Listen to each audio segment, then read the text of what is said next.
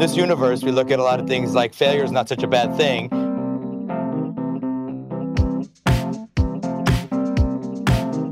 If you're not failing, you maybe you're not trying hard enough. Welcome to Ending Pending. I'm your host. I'm Andy. I have healthy and sensible kinks, and I'm Evan.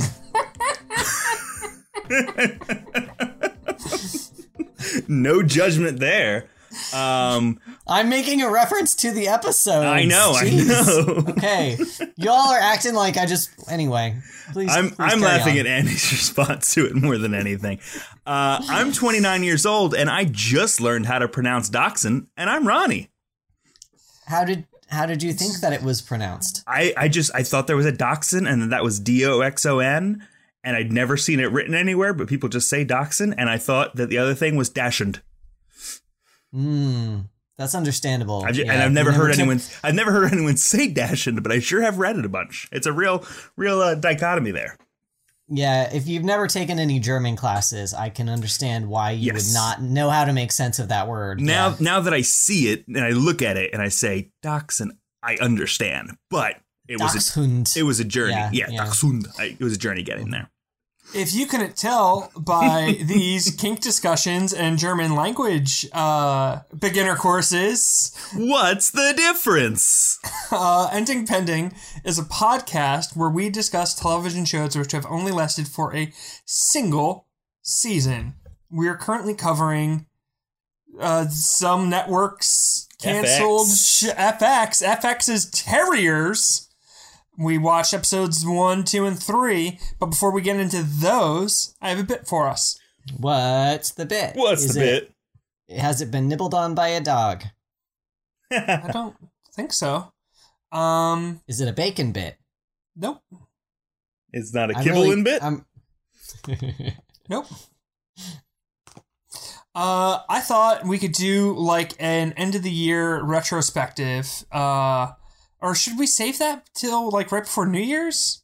I was like, oh, it's the last episode before Christmas. We should do it. But then I was, it's close enough to the end of the year that we can just Yeah. start start getting nostalgic. Yeah, if Go we get for it. nostalgic now, we can like talk fondly about the year and then spend the next two weeks just shitting on it, on the terrible Will year we that it has been. will we be done Terriers by the time 2020 is over? Because I feel like Terriers should then be in the running, and we haven't watched enough of it. Uh, I don't think we will. I don't know why I'm trying to talk you guys out of my bit. I don't know. But uh okay, yeah, what's been your favorite uh show we covered in 2020? Oh no, I don't have a comprehensive list of the shows we covered in 2020. I'm sure I'm sure Ronnie does. Ronnie knows all that sort of What? shit. You- what shows did we I think cover in Ronnie 2020, just has Ronnie? a spreadsheet ready for your bit. This Yeah. unprompted bit. I mean, I can just open up our our hosting website and look at our our past episodes, um, which I have already done now. Tuca and Then we- Bertie. Then we we did a little bit of a, Paladins break. Gosh, the, this feels not that long ago because then we did Young Hercules, Mm-hmm. and that took some time. Um, and then we did The Witcher. Then we did Still Starcrossed. Then Thundercats, then Gaycation, and that brings us to today. We don't cover a whole lot of shows in a year. That's part of our format. I understand that. Like we we only basically do one or less a month, but still, it feels like we should cover more ground than that.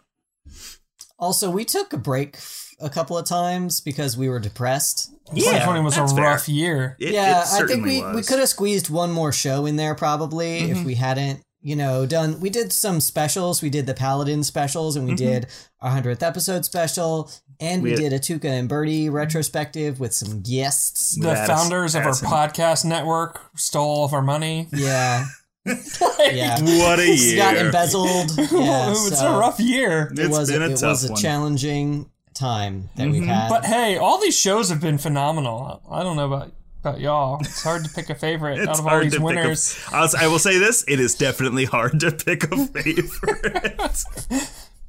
uh, no, it's not. It's Tuca and Bertie. Tuca and Bertie was such a good show. Um, uh, a strong uh, first runner-up, honorable mention for The Witcher, just because I was gonna say, Tuca and Bertie was objectively the best show. Right. Like it was thematically, uh, uh, narratively, conceptually the best show Mhm. that we covered this year, hands down. But uh, I don't know. I, I I'm kind of fond of The Witcher also, so Yeah. I was gonna pick The Witcher. Um, I don't have the list in front of me, and I've forgotten literally everything we've said. I'm pulling it up. Tuca and Bertie. uh, young Hercules, uh, young Hercules. I will say, young Hercules Part One because that that Yeah, chestnut, we gave up that on chestnut Young is half nibbled. That's why we were depressed. Just stopped. Just that. That is that is Just what. Young Hercules. Oh. Nothing else bad happened this year. Only I mean, Young hell, we started covering Young Hercules nine months ago. When did the pandemic start?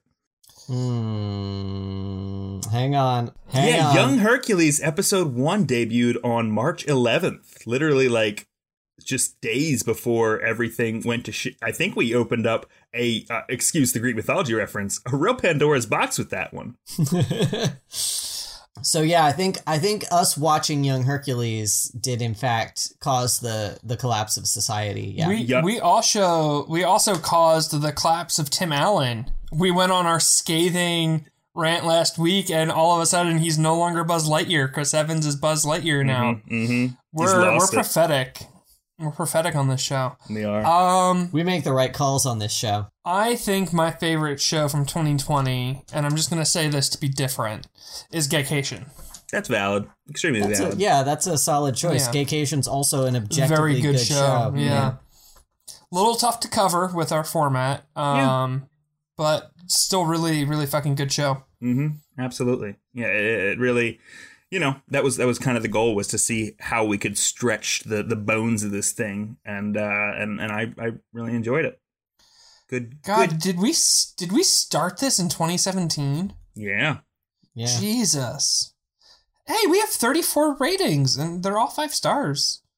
If you're listening to this and you haven't given us a rating, what the fuck? More than 34 of you listen to our show. Fuck Oh, you. Give love- us a 5-star First- rating, this is you the piece first of time shit. Andy has ever looked at our listing on a podcast These on a ungrateful podcatcher. These you know. ungrateful bastards are just I- listening to our show and not giving us ratings. I just My- love that Andy, for for the first time, seem to reflect fondly on on the on the listeners and say, "Wow, we have 34 ratings and they're all five stars. Why the fuck aren't there more?" It was on brand. well, Yeah. I was like pleasantly surprised. I was like, wow, that seems like a lot. And then I started running the numbers in my head. I was like, more than 34 people listening to this show. They should be giving Yeah, us ratings. Substantially more, yes. Yeah, like a Substantially more. lot. I will say, as far as ratings go, it's not a bad hit rate. I'm not. I'm not. Yeah. I'm not mad about it. These Um, bastards, though, are just shoplifting our podcast. What? They're just taking our podcast without giving us ratings. Give us ratings. Pay the toll. pay the toll of ratings. You gotta pay the troll toll if you want to get into this podcast hole. Very good. Very. Very. All right. excellent. Anyway, that was my bit. Uh, it's over bit. now. Um. Oh, there's a new Apocryphal. See, now I just have my podcast app open. Yeah, Stop stop that. Stop it. Take worry Oh, and about there's a the new weird Christmas. Okay, okay, okay. worry about the infancy gospel of pseudo Matthew. I think it is. Yeah. Can't, Yeah. can't wait. Yeah, It's a good it one. was a good one. Love it's a good Christmas. one. Don't.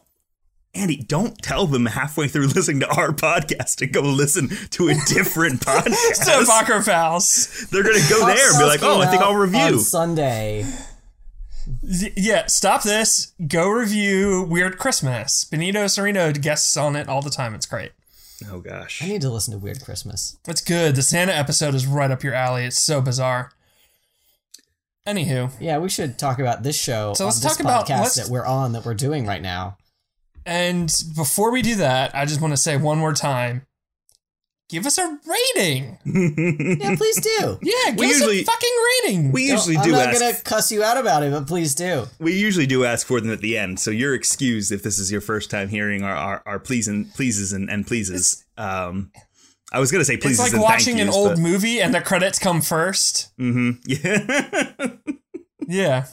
exactly. Put some overture music in here, yeah, Ronnie. sure. Yeah, we're watching we're watching Terriers. So this show is about two loser dudes, Hank and Britt. Uh, Hank at least used to be a cop. He is not anymore. Hank is also very recently divorced as of when this show starts. Uh, and his life is kind of fallen apart, but he's still kind of a he's kind of a likable, scampy sort. And what he is doing now is using his cop connections and investigative skills to essentially do unlicensed PI work and also like petty crime. Uh, so the episode opens with him and his friend Britt, who's a man. I I don't know if Britt is short for something. I expected it to be Brett. It is not. I see it here as Brit with a TT. I had to double check. Anyway, uh, so they're stealing a dog from someone who stole it from their ex girlfriend so that they can give the dog that rightfully belongs to the ex girlfriend back to the ex girlfriend. In the process of doing this, um, they they get caught up in this much larger sort of series of events where a friend of Hank's has a daughter that goes missing and he starts investigating what happened to her. And in the process of doing that he uh, discovers that she's working for this wealthy real estate developer and the real estate developer's like hey you looking for that girl? I'll pay you money to find that girl and get her cell phone. And hank's like well what the fuck's up with that now? Turns out uh, her cell phone has a recording of they thought it was just a sex tape and they were like oh that's the scandalous thing. But what actually is scandalous is that on the phone at the end of the sex tape, he's talking about scamming a bunch of people, a bunch of investors out of money for this like development that's never going to happen. Hank helps his friend's daughter get out of town. He gets the phone back. He gets the dog back to the ex girlfriend at the laundromat. And he buys the house that his ex-wife is selling for sentimental reasons with the check that the real estate developer gave him. So, then, he, Um, then he frames the guy. Yes, and then uh, Hank and Britt, because they think this land developer guy is a real asshole, they frame him for a murder that also happened over the course of this episode. Which he committed. It wasn't like a, a an unrelated murder. okay, yeah, that's you're right. They didn't frame him technically speaking.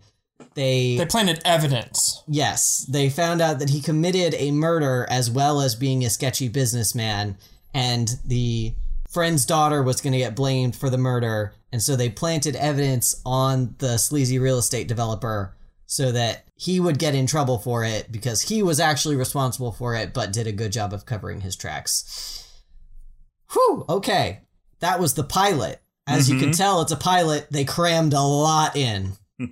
So remember in episode one, Hank was buying the house that his ex-wife was selling, the house that they lived in together, uh, for sentimental reasons. Uh, and he is a garbage person and doesn't work as a cop anymore, so his income is very inconsistent. Uh, the check he got from the real estate developer is being held as evidence, and he needs it as a down payment on this house that he's desperate to buy for sentimental reasons. Uh, so instead of he can't get the check out of evidence, so he essentially becomes a bounty hunter real quick. He goes through some files and finds that there's rewards offered for information regarding some people.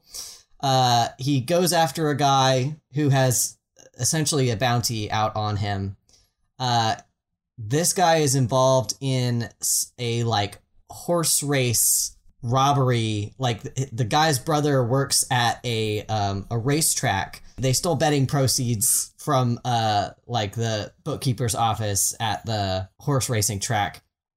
And the guy they go after is like hey that bounty that's on me is chump change. I could get you the sweet sweet money i stole from this racetrack and like it'll be a sweet deal. And so he convinces them to help him and they hide him at Britt's girlfriend's house and they get caught up in this scheme with his brother and at the end they're they let him go and they basically say hey don't do crimes anymore, okay? and they give him a dog. They give him a dachshund, which I don't Yeah. know if you guys know, but it's it's spelled a little different than it sounds. Yeah, it is. Um, yeah, the dog is involved because Brit and his Brit's girlfriend wants to have a baby, and she convinced him to get this dog as practice for a baby. And they don't like the dog, so they give it to this criminal who really likes the dog.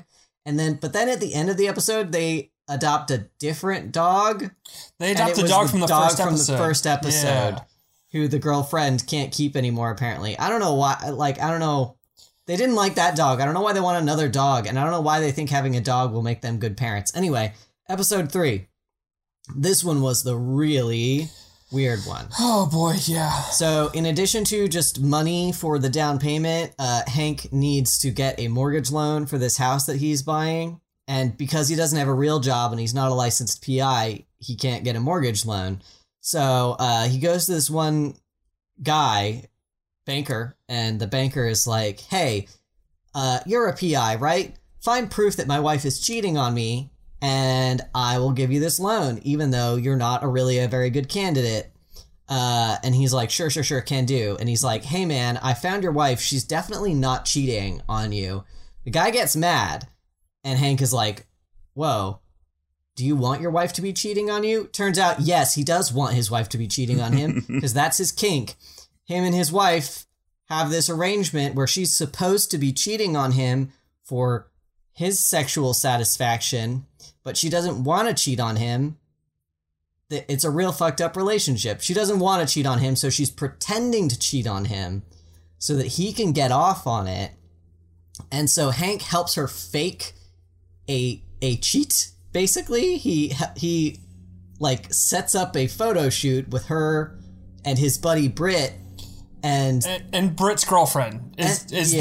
there. Like she Britt's knows about it is and is it. consenting. Britt and his girlfriend have a much healthier relationship, incidentally, than this dude and his wife. Anyway, um, so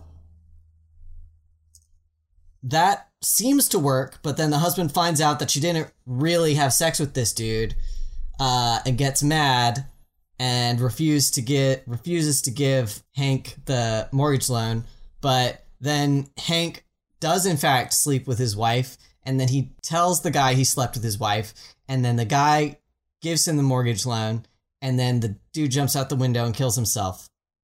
and Hank tells his the, the the dead dude's wife what happened. Yeah, Weird episode. weird, very weird. Yeah, definitely. There's a whole subplot there where Britt is trying to get out from under the uh, the thumb of his old uh, thieving partner, his old uh, Yeah. B and E partner.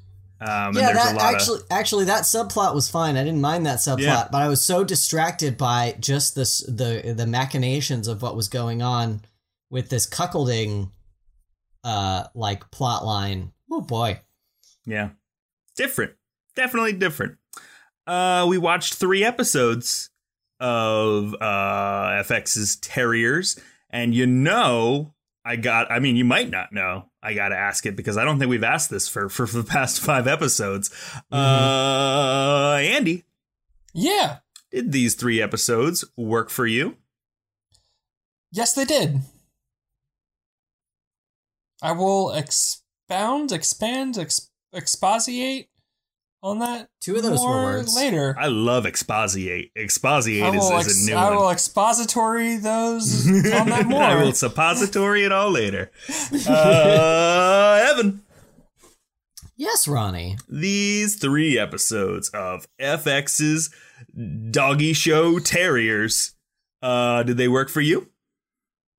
I know it kind of sounds like I was dissing them in my uh my overview, but uh they did actually in general. I Mhm. would say two of them worked. One of them didn't, but uh, overall, yeah, I yes, they worked. Hey Ronnie, hey, Ronnie, Hey, yeah. did these episodes from television? of oh. What? FX's No, we don't have to. s- Just, Terriers. we could have just gone. We could have just gone Work. forward after episode. You For- to- Oh, Yeah. this is so emblematic of, of the relationship that you two. have. oh, you talk about Britt and, and Katie having a having a healthy relationship. This is this is this is what a healthy relationship is, people. We finish each Um, other's sandwiches. Love that. Love Andy that Frozen specifically reference. finishes my sandwiches because I don't finish the very last bite of any sandwich that Oh, it's the best part Very- too. What a know. good. Andy gets the Andy tax from every sandwich that I eat. It's great. wonderful. I love taxes. Now.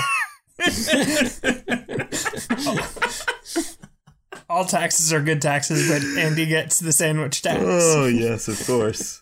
Um, yeah, this show worked. Socialism. So this show worked. Um, it uh, it's it's the pilot. I feel like as as long as the description was, and as long as like the any not just I'm not you know dumping on you Evan any description of that like I feel like any description of any episode of this show is going to take a while because you have to know every part because it all flows into the next but it does flow like it, it feels organic it feels like it moves Yeah. along I'm gonna I'm gonna flow right into positives. In fact, in spite of the breakneck pace of all all of the action that's happening, all of the information that's being given to us, like I followed it. I Mhm. got it. I wasn't struggling to keep up. There was no point where I was like confused. There was no point where I was like, "Wait, who's that guy? What what?" I might not have remembered some people's names, you know, but I was like, "Right, sleazy real estate developer, right, friend's daughter, right." You, you know, it was actually genuinely like well constructed as a narrative. mm-hmm. So it normally I would critique a show for being like that aggressive in its pacing, but it, it actually they pulled it off. So I'm pretty happy with it. um you can boil Terriers down to the concept of ex cop who was fired for being an alcoholic and ex criminal who he caught trying to rob a car become PIs and that I think sums it up really well Mm-hmm. and the relationship between Hank and Britt is extremely intimate for like two men on a TV show and like Hank has like a friendly relationship with Britt's girlfriend and Britt is like listens to Hank talk about his ex-wife and like they just seem to really love and care about each other. It is a shame that one of them isn't gay because the like joke of oh and here's my partner Britt like is right there, Mm-hmm. you know, and like They it keep gets making mentioned. that joke too. And it's And- not like it's not in bad taste. They seem to like just kind of you know roll with that because they say partner all the time and people make assumptions and they're just like, "Ah, whatever." When I was at Liberty University, I would say, "Oh, my partner," referring to my SLD partner, my spiritual life development partner, and everyone at Liberty understood who I was talking about. But then I'd go home from school and people were like, "Are you gay?" And I was like, "What? No, it's my spiritual life development partner." Uh, so I That can. That sounds like a euphemism for It does. something. It does sound. Like, it does sound like Evan is currently your spiritual life development partner. yeah, that's how I'm going to refer to myself from This now is my on. SLD Yeah. partner. Uh, so like that definitely like did happen to me, and it it's it's funny, you know, that it's happening to these two private eyes. I think the joke would land better if one of them was gay and there was actual like queer representation on this show. Yeah, But- I, you know, this isn't big enough to save for like, a, oh, this didn't work. It's a little like a little much sometimes with like, especially I think more in the pilot than in, in later episodes. But like the, you know, inferred like, oh, this would be, you know, if we were gay, da da da da da. It it it, it would work a lot better for me if I thought there was some chance of this actually becoming a romantic relationship, or even just a, you know, something that was a little more tender. Um, but I agree with you totally. It, it feels it feels like they do care about each other. It feels like they do, um, you know, respect each other. And and you know, we see it many times in this episode. They go out of their way for each other, even when money is not really the uh, the driving force. Even their fight was like kind of healthy Mhm. and like they were mad at each other and like uh Brit then still had to be like, "Hey, like give me money to get home." And he's like, "Oh yeah, sure here." and he's like, "Are you sure you don't want to ride?" And he's like, "No, I'm mad at you, but like I appreciate you offering and thank you for the cash." Like it it and like me saying that makes it sound silly, but like it felt very genuine. Mm-hmm. No, for sure. Also, Britt and his girlfriend, whose name I cannot recall at the moment. Katie. Katie, they also have quite a healthy relationship. Um, it seems like neither of them are great at being adults, to be honest. I don't think they should have a baby. I don't think they would be good parents. But um, like she knows about his his criminal past, and like they've totally like made peace with that. She's fine with it. Um, like she is friends with his weird friend. Uh, they seem to like talk and communicate well. Like she's involved in their schemes. You know, they seem to have similar priorities in life. I loved So- the conversation between Hank and Katie. Yeah. too. That just like felt very important to me that like not only is her relationship good with Britt, but she also has formed like a very genuine friendship with Britt's friend. And like they have a relationship aside from Britt, And it's which not like is really cool and rare in TV. it's not like a secret clandestine like ooh will they though? Will that like there's there's i mean i don't want to speak out of turn and say that won't happen because we've seen bad things happen that we said won't happen. Um, but it's not baked into their their relationship. There's not like a will they won't they with you know this it's like just a, a friend a platonic friendly dynamic Yeah. Donal Logue, who plays Hank, uh, is is playing this role that he is like kind of typecasted in all the time of like alcoholic deadbeat, but like still tries hard. Like he's Mhm. Harvey Bullock in the god awful Gotham show, and was like the only good thing from that show, at least that I saw in the Mhm. four or five episodes I watched. Uh, but like he he's kind of like perfected this role at this point, and uh, is just like bringing his A game to this part. You like feel very genuinely for him, and this very easily could have been like a sleazy portrayal, and it's it's not. Yeah. I, I have in my notes that um, Donald Logue is, is good in everything, uh, but your point is very valid that he is just he's Donald Logue in everything. He's just he's the same he's the same person. He's just really really, Really, good, good, at it. really yeah. good. Yeah, I'm not that familiar with this actor, but like I find both of these two main characters to be pretty dynamic in mm-hmm. spite of the fact that this could have been extremely generic. The- like the the sort of procedural it's not exactly a procedural, but the sort of procedural vibe like two dudes doing questionable things like th- like that's every show. Yeah. You know, that's every show on television and it it was it would have been very easy for this to be boring. But uh like the two main characters have really good chemistry and they're portrayed by good actors and they're written well enough that they seem interesting and three-dimensional and like I care about their lives. So, I was I was like really feeling this show. Eh, you know, watching the pilot on the second episode, I was sold on this show when at the end of episode two they let the guy go, uh, the like big ass huge criminal guy go, as long as he one promises to not do any crimes for a year, and two that when he starts up again, he just won't use a firearm. He'll only rob people with his giant muscles. and like and then they gave him a dog. And I was just like, Jesus, I love these guys. Like Mhm. and like they're they're not cops, which makes this procedural way easier to stomach. This isn't Yeah. propaganda.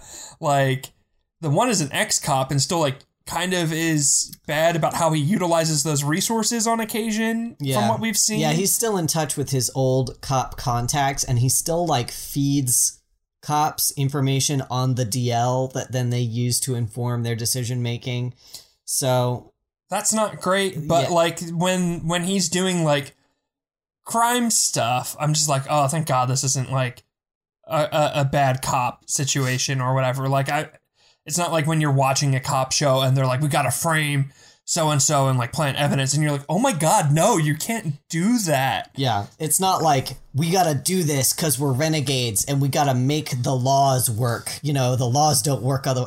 These guys are criminals. Like Mhm. they're you know unambiguously bad people who do crimes, and it just so happens that sometimes, you know, working with the cops is good for them in doing their crimes. Right.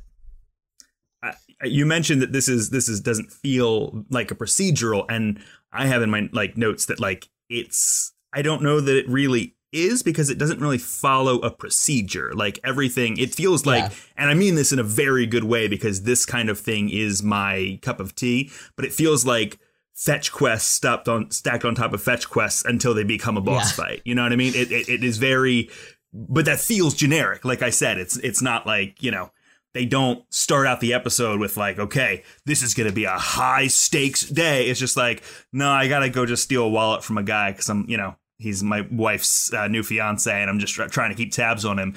Immediately into, okay, well, what's the next thing we're doing? We got to make a buck here. And then it kind of, they just, you know, fall ass backwards into, you know, bad situations that This- they know how to make good. The scheme Britt had with the his dry cleaner's dog. Yes. where he then by the end of the episode you find out that the reason he did that was because he had another scheme going at a restaurant i think it was Yeah. where he was they were paying him to get their cleaning done on the cheap because he had a deal with the dry cleaner that if he got her the dog she would do any laundry he brought for free so he's not getting paid as this middleman between this restaurant and this dry and it's just like God, Britt, how do you even keep track of all your schemes at this Mhm. point? You got schemes on top of schemes. Right. It's a. Tr- I mean, it's a true like you know. It's it's it's like a fixer, He's but he's just he's just fixing for himself. You know, he's just he, he has the books, he has everything together, and like I I, I love that. Like I, I there are. It it makes it so so. I think I looked back in the notes. I think in Moonlight, the the vampire show, they had a lot of schemes that just like if anything didn't go absolutely perfectly, the scheme would never work. Like it, it had to go exactly to plan every single time, or else it would have all fallen apart. And it just happened to do that. In this show, there is a little bit of that, but since we know that Britt has this kind of, you know, mind where he can keep track of these things and has this thing going that feeds this and you know scratching this person's back to scratch theirs like it works because we we you know have already established that he is kind of very cerebral in that way or or just you know can can manage it Yeah, also, none of the stuff he does feels super unbelievable. It's not like Sherlock level No, stuff. no Where he's just like, uh, like the, the scheme where they got the guys, the gun with the criminal's prints on it back in the bar again. All that was, was, uh, like, Britt had the gun. He, uh, pretended to rob the bar while Hank was there with the gun that they knew had prints on it. He wore gloves. Uh, Hank, quote unquote, interrupted the robbery and quote unquote scared off uh, Britt, you know, who was posing as the robber. And then uh, Hank made a big point of saying, like, oh my gosh, call the cops. I've got this gun with his prints on it you know, it was not like it it totally made sense. It totally made sense as a scheme, but it was not some kind of like fucking 4D chess no uh no. like break into the bank vault, feed a wire through the th- you know, right wait for the guy to walk past, set his watch 2 minutes fat, you know, none of that nonsense. It's just like you know, a, a reasonably well thought out believable scheme. Yeah. and i like that there's not a whole lot of preamble to anything um you know we We didn't need to see them explain this exactly plan. and, Yeah. and in like a lesser show that would have been like a whole scene of like even even in the episode before that they wear a wire um, so they can get the guy at the racetrack and there's not like a whole build up to that so that is like genuinely a twist at the end when we when the re- reveal is made um, Hank has uh, a couple of contacts, I guess, from being uh, involved with the police, and, and like like Evan said, still uses those resources. Um, but we don't need like an introduction of like, oh, this is my tech guy. He can do all the things with tech. It's just we're in a we're in a van with a bunch of tech stuff, and we just understand what they're doing. Like, oh, let me call in this thing. I have these numbers so I can track somebody's phone. It's you know it, it- it's just it's well told. Like we talk all the time about showing and not telling, and the show does a tremendous job of showing and not telling, which Yeah. helps between that and the chemistry between Britt and Hank. It just really helps keep the story moving. It's very well written, generally speaking. Mhm. Just very, very well Mhm. constructed. Yeah, I mean Donal Logue is is so Donal Logue. Like it, like there's I don't I don't I mean I, I'm sure somebody writes for him, but he must have some kind of like he must improv a little bit because it, it is literally sounds like the lines in in Gotham, in Grounded for Life, in in in you know all the shows like that. The only role I've ever seen him in where he wasn't playing this character was uh, his season of Vikings. He was the main antagonist for a season of Vikings. Uh, and like I had to like triple check that it was him because like it, I mean it looked like him except he was wearing like Ren Fair garb, but it was such a different role. He was like this Viking lord yeah. uh that you know anything else he's always you know Donal Logue. That must have been fun for him. Oh, That I'm must sure have he- been fun to get to do something really off the wall. I'm sure he had a fucking blast. Like yeah, well, put me in chainmail and give me a big ass axe. Uh, y'all want to talk about what didn't work? I first want to just mention, um, and this is well documented, how much I absolutely love a extremely large man who can absolutely snap somebody in half, but is truly like a big sensitive teddy bear who you can have a conversation He with. He loves dogs. he loves, that little dogs. He loves his childhood that where they had another another dachshund and and like is is just like very uh, affectionate with his girlfriend and and only really became a big scary guy because he was protecting. It's just like. It, my my my Travis Willingham uh, love is also well documented here. Um, I just I, I it, it is it is my everything. I, I I want that man to carry me around everywhere. I'm sure that dude had a blast too because he is always typecasted as just like mini boss fight who gets beat up. Yep. Uh, Yeah. He was he was the enormous Frenchman in the Sherlock Holmes movie that had Robert Downey Jr. in it. Remember when he fights that French guy in the first movie? The bare Is that- fight scene. Uh, I think he's also in Get Smart and plays another like I'll say foreign. You know, the show movies like this don't really put a put a. I Stamp don't think on that it. was just- him. I think it that was him? uh it was that WWE guy.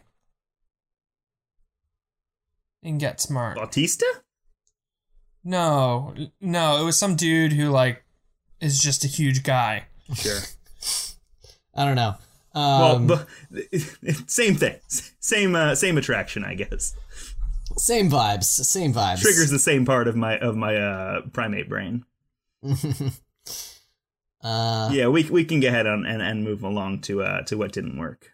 episode three was just real uncomfortable to watch. Um, the I it wasn't like poorly written. It it had this sort of same like level of competence, I guess, as the the rest of the show. It was a little bit slower paced than the other two had been thus far. It had a f- slightly fewer machinations. Um, but just the characterization of this uh wife who's pretending to cheat who also was a uh, a therapist and she like fell in love with her patient and her patient is now her husband and he's got this cuckolding fantasy and eh, I, I just something really rubbed me the wrong way about the characterization of this woman um and also like the fact that her husband was trying to force her to have sex that she didn't want to have just really bad vibes bad vibes all around Yeah, it. I don't know. I don't think it bothered me as much. It was definitely weird and definitely uncomfortable. Um, I don't know that the show really like glamorized it or made it seem like it was like a f- good thing. I mean, they, they definitely like no, cer- certainly not. yeah, Um, they definitely like made a point of aiding this woman in this situation, which felt more like you know just helping somebody in need than you know than helping Sure. somebody like continue a structure of abuse. Yeah, and they were telling her like, "Hey, leave this guy." Like, "Hey, this guy this guy's bad news." I mean, I know we're like we're helping you get out of this situation. It was also benefiting Hank though, let's be real. Sure, It was yeah. benefiting Hank. He was telling her, "Hey, lady, you really need to get out of this relationship." Um, but also like like I said, something about the way they characterized this woman um I think felt extremely like I can't put my finger on it. I'm going to try to articulate what I mean. She was very incompetent or she was very competent and she was very intelligent and her her huge flaw was this like caretaker complex she had for this man where she was like obsessed with meeting this man's needs even though she knew it was unhealthy I feel like they were just lampshading the fact that they were playing into this like women care too much trope. You know what I mean?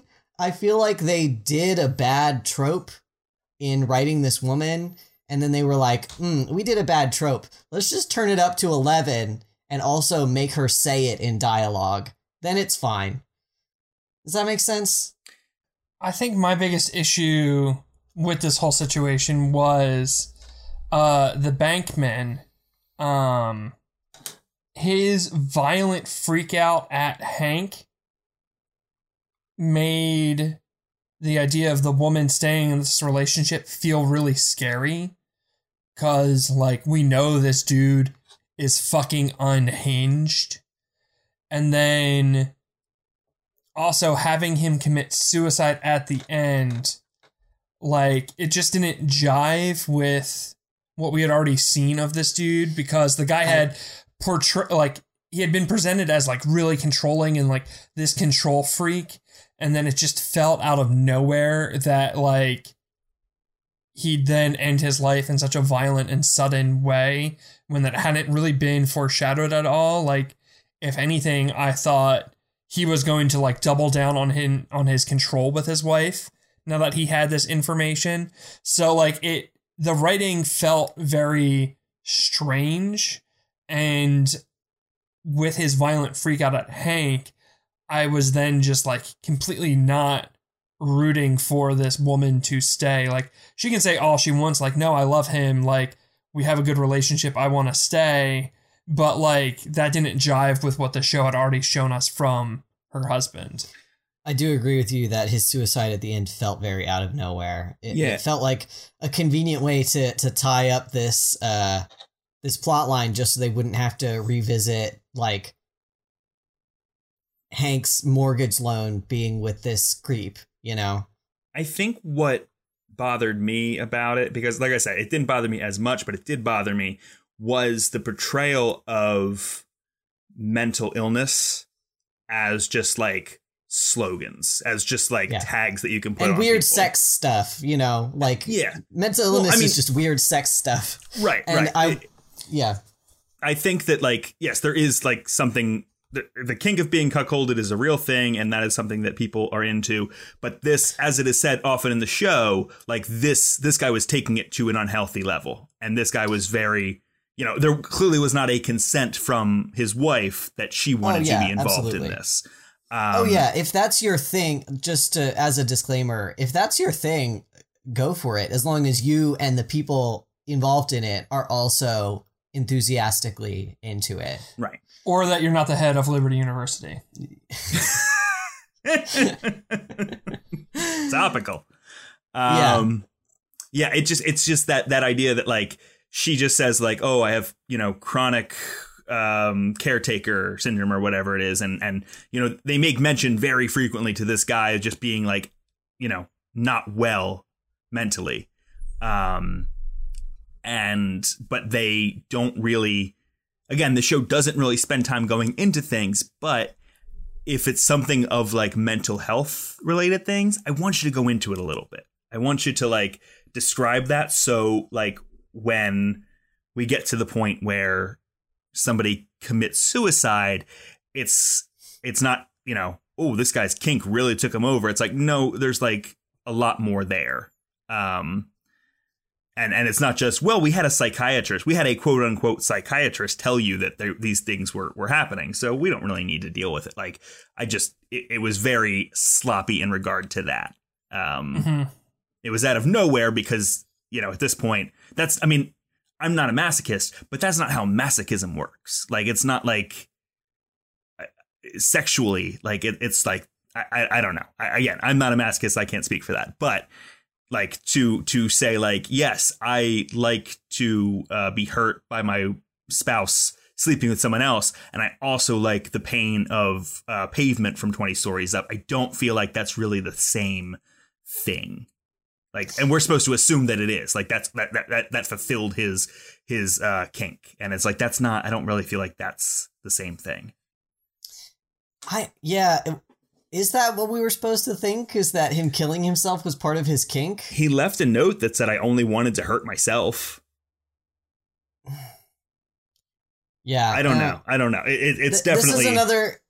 This also like plays into what I was saying about them like lampshading this that like oh it's like yes we're doing mental illness tr- sort of tropes but like the wife is a therapist and so we're just gonna say it in the dialogue and that makes it fine. Right. Like that makes whatever you know um uh oversimplification or misrepresentation of mental illness we're doing here we're just going to have somebody talk about it in a very pathological sounding way and now we can do whatever we want I'm sure this woman is in. going to come back into play later in the season. Uh, her and Hank kind of have an unfinished relationship sort of thing, um, Mhm. from a narrative standpoint at least.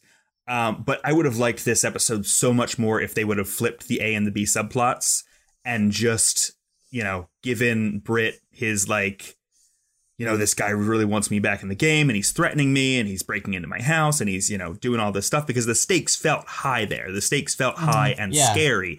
And if they just decided that, like, on the other hand, this guy was just like a legitimate, like, he, him and his wife were involved in a very healthy, you know, kink exercise, and they needed this, and and it, it, he got it, and it's over. Like, I, I- would have much preferred that, and it would have like been. Maybe, maybe it would have been um, disrespectful. People felt in in that community, in in the uh, the masochism community, but it felt it would have felt like light enough that it would have balanced out the scariness of Britt's story. yeah i agree with you ronnie i, I think there is a way that they could have done this in sort of a um more fun less problematic way where like maybe the wife was into this kink and was just like really painfully shy or like really bad at flirting or something and so they like help her hook up with somebody Mm-hmm. To fulfill her her and her husband's mutual kink like maybe she's lying to her husband about cheating on him not because she doesn't want to be involved in the kink but just because she's like i don't Yeah. know I don't know how to meet a guy. or- I've been I've been married for twenty years. yeah, yeah, that that would have been so much more of like even I feel like and again, I'm not into this kink either, but I feel like I just want to make sure It would everyone also- knows we're not into this. we, I feel like we, Well, we have addressed that many times. I haven't said it yet. I'm not. I though. just I just want to clarify that like I don't want to speak for the people Sure, who understood.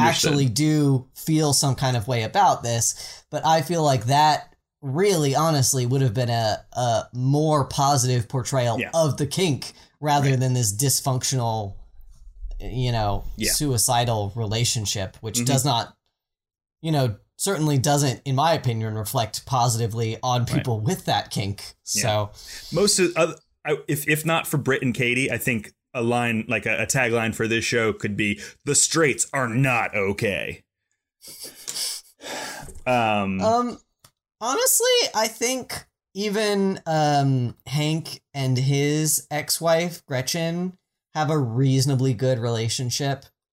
You know. yeah, but Hank definitely still doesn't want that stole that relationship to guy's be credit over. card or something. Oh, Yeah. for sure. I mean, he has not let go yet. I think Yeah. that's it's obvious, and I like that's why he's buying this house that they lived in Right. together. Sure, y- yes, but I don't feel like that's an unrealistic reaction to a divorce that just transpired. No. Not that it's good, and I don't think the show is glorifying it. I don't think the show is saying this is healthy behavior, but um, I don't think it's unreasonable, and I don't think it like makes him a weirdo. I mean, it's not good, but I think it's understandable, and also like his ex-wife doesn't seem to be like resentful of him. She certainly like is trying to like help him like adjust to living on his own and things like that. So Uh, I will say, this is the, I think, only positive portrayal of like a support group and therapy that I've ever seen in a TV show. And the only positive portrayal I can think of in a movie was Doctor Sleep. So, like, good for this show. yeah, shows do make fun of support groups a lot. Or Yeah. Or- portray them yeah. as like predatory in some yeah, kind of way. portray portray them as Yeah. yeah. just negative or like wow, like look at this badass character. They uh they tell off everyone in the support group. Like uh but no, like uh Hank goes to this group and seems to be uh like really benefiting from it and like participating in it willingly and like finding it helpful. So I thought that was really cool.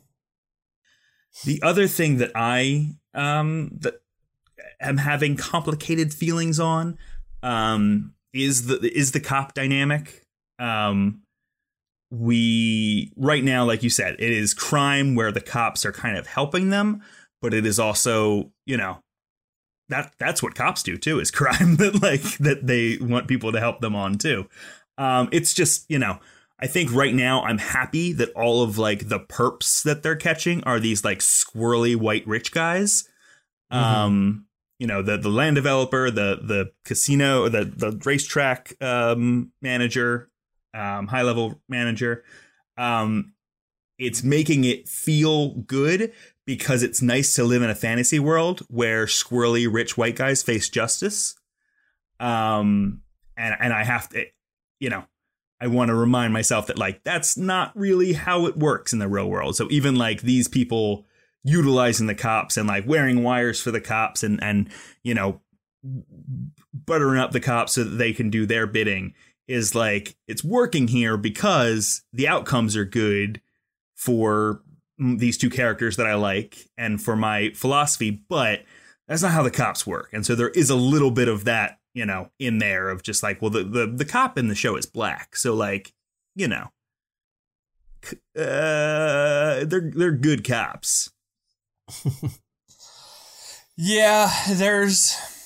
I think it's close to the line with propaganda.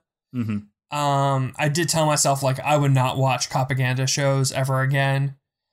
Um, I don't think they're good or healthy, and I don't think we should support them, even if it's a show like Brooklyn Nine Nine and it Yeah. feels good. Um, so I do think this is close to that. The fact that uh, these characters are not cops and are in fact uh, kind of criminals uh, makes me feel a little better about it. But hmm And and criminals with a heart, like criminals who are Yeah. out to help people who the cops might potentially hurt uh, in the yeah, long yeah, run. yeah. Um, yeah, I- like they they fully recognize that like cr- no one looked at the camera and said crime is a social construct but like letting the the the one criminal go with the understanding of like hey lay low for a while and then you can start doing crime again just don't use a gun Yeah. like was that kind of recognition of like yeah like sometimes committing a crime can be okay by our moral code like yeah yeah. They dug have that. they have few scruples, but they're the few scruples they have are in the right places. Mm-hmm. Yeah. Yeah, like I said, it's not something that like is like, oh, this show's terrible because of this. It's just something that I was like, this is worth mentioning. And this is this is Oh. something that is certainly it's certainly coloring the view of law enforcement. Um, even if it's not like saying like cops are great. Um it's it's just something that, you know, is worth keeping an eye on as the show goes on. They are they are certainly not like agents of the police. I will say that. They are, you know, they are very much when it suits them and when they want the the cops to have information, they have it, and when they don't, they don't. Um, so th- there is that. hmm absolutely. Love that this show has doggos. We've seen two Yeah. doggos. Yeah, A lot of dogs. yeah. There is Three a, doggos. a- there was a bi- there was a big dog at the uh, at the uh, outside the fortune teller girlfriend's house. Uh, yeah, there is a, a, a gentle but visible dog theme Mhm. throughout. It's not like a dog themed show, but they, they sure do sprinkle in dogs. I like the conversation where Britt was trying to come up with a uh, mascot for Yeah. their their group. That was fun. Yeah, I, I assume we're going to get some dogs in there too, which is very exciting. Um, I, I, I'm glad that they didn't end up with anything because if they would have just come up with it and said like, "How about terriers?" They're very persistent and and and and kind of you know scrappy because that would have felt a little bit you know. We said the they thing go in, in the holes thing. and chase out rats. Yeah. yeah. Um. But yeah, I, I, I like the doggos. Happy about that. Looking forward to see more doggos. If you have a good doggo and you want to send it our way, that would be an excellent use of our social media feed. Uh, yeah, it doesn't even have to be your dog. Just find a good dog. Find a good that, dog. actually. Google pictures of dogs. dogs. Yeah. Send us five star reviews and dogs. Send This- us this- all dogs, all five star reviews, and very, very large men who uh, appear that they could have sensitive sides for reasons. Send us pictures of your dogs, and I will rate them.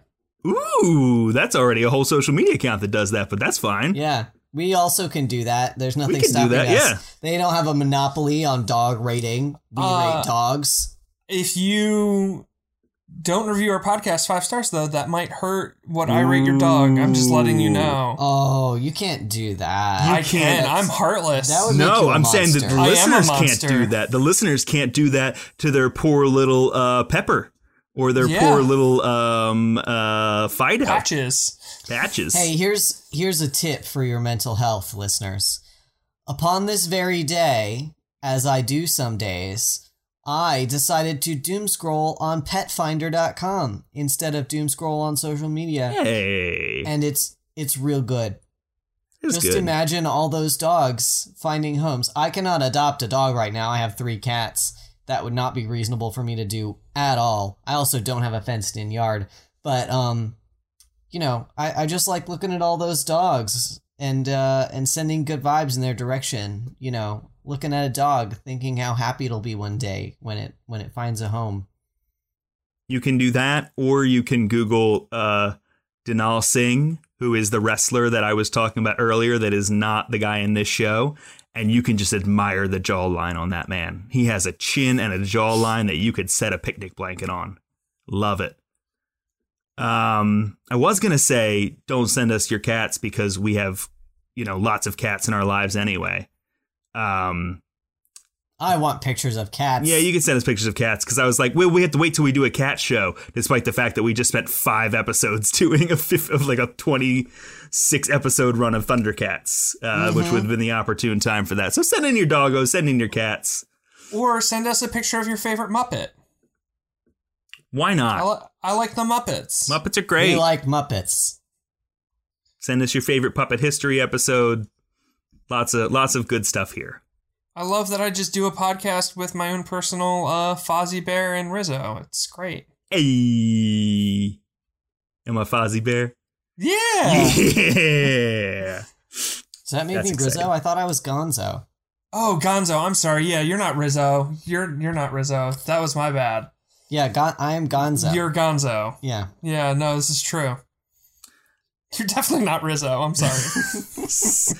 what, what an insult. Jeez. Send, No, I us. like I like Rizzo. I just Sure. not am. But I no, just you not you do not have Rizzo energy Yeah. at all. No. Send us your dog, cat, Muppet, and um, Andre the Giant photos to uh, to us on Twitter at PendingPod. Send us uh, uh, stuff on Facebook at PendingPod. Send us stuff on Instagram at Ending Pending. Send us emails, pendingpod at gmail.com. Uh, also, be sure to rate us and review us. Give us those five stars so you can get a good, good pet rating for yourself. Um, Share us with a friend, you twerps. Yeah, why are you so aggressive to the listeners? Oh, I'm what do we say? What do we say? I'm sorry. Uh, We say do- I'm sorry. Andy apologizes. That's how we end the podcast.